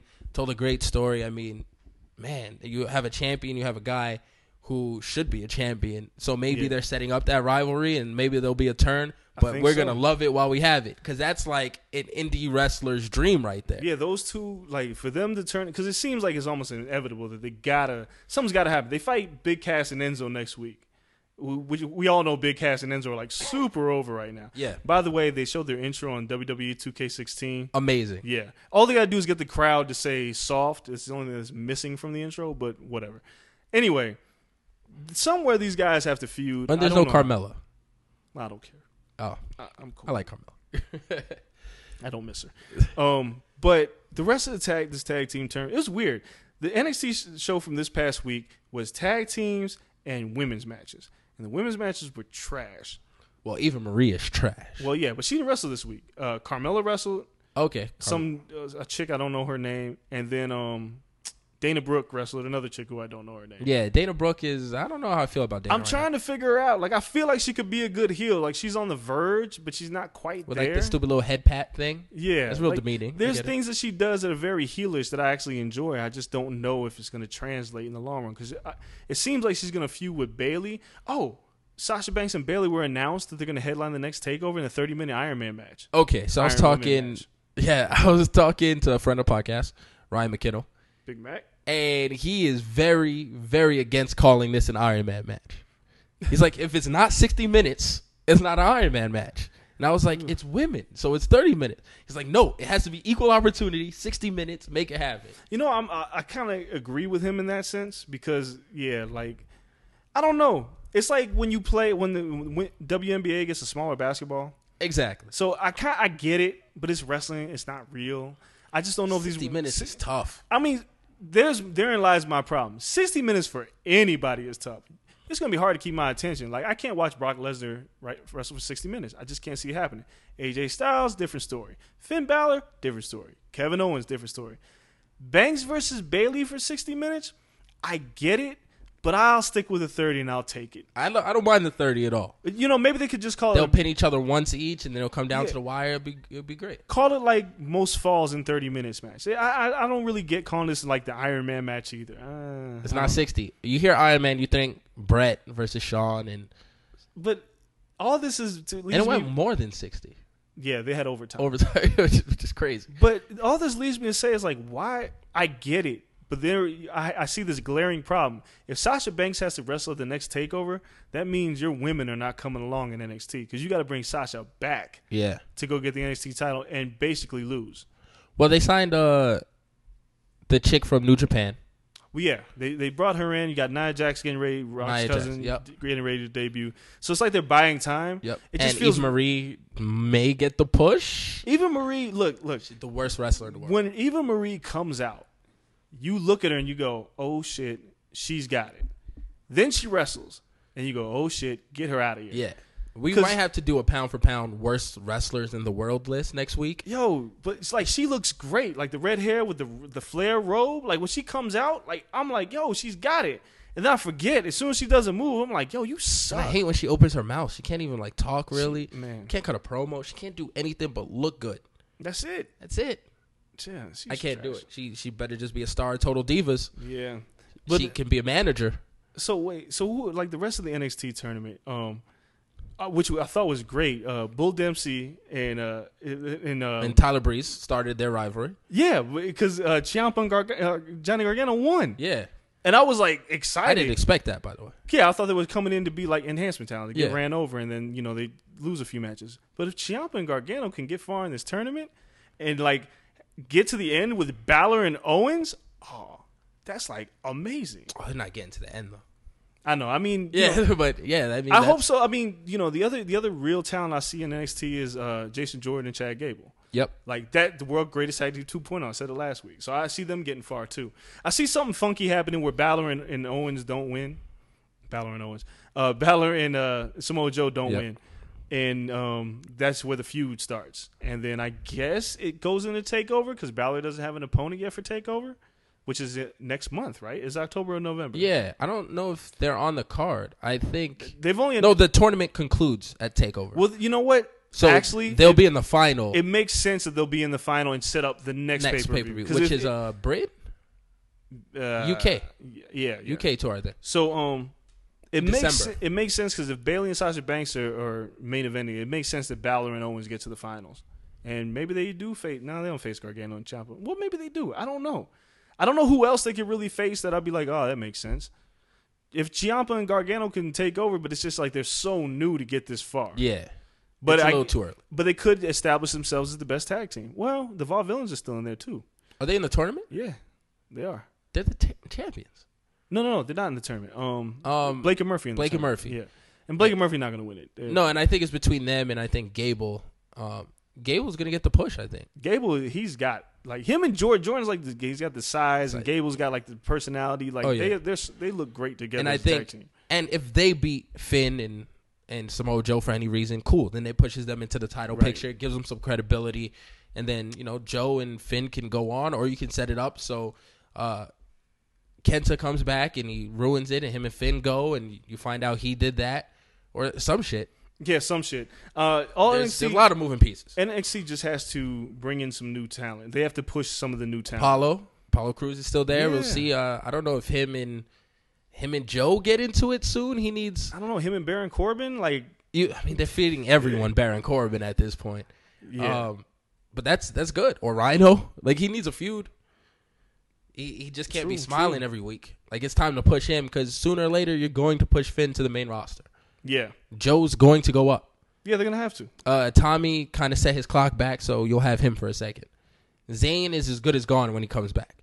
Oh, I don't yeah. even think he touches NXT again.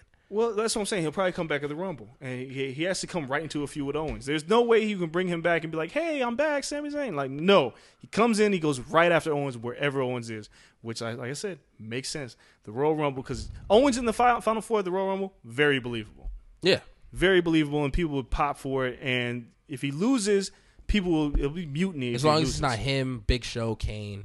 Well, that's what I'm saying. Like if he loses, it'll be mutiny. If he loses, and it's like John Cena and a bunch of other people. But if El Generico comes out and loses, everybody be like, whatever. Just like when Shawn Michaels and Kurt Angle years ago. As soon as they But eliminated that's why you got to bring like El Generico in as one of the last people, if not the last person. or he doesn't enter the Rumble at all as a real participant. He comes Oh. out the, from the crowd. I think you give like the pop of just entering El Generico, play the music, and then everyone ole ole, and then you just have him run down, and he takes himself and Owens over the rope. that that makes sense. Too. like and eliminate like himself. Fuck it, I'm in it. I don't care. I'm here for Owens. We both go. I like it. I like it.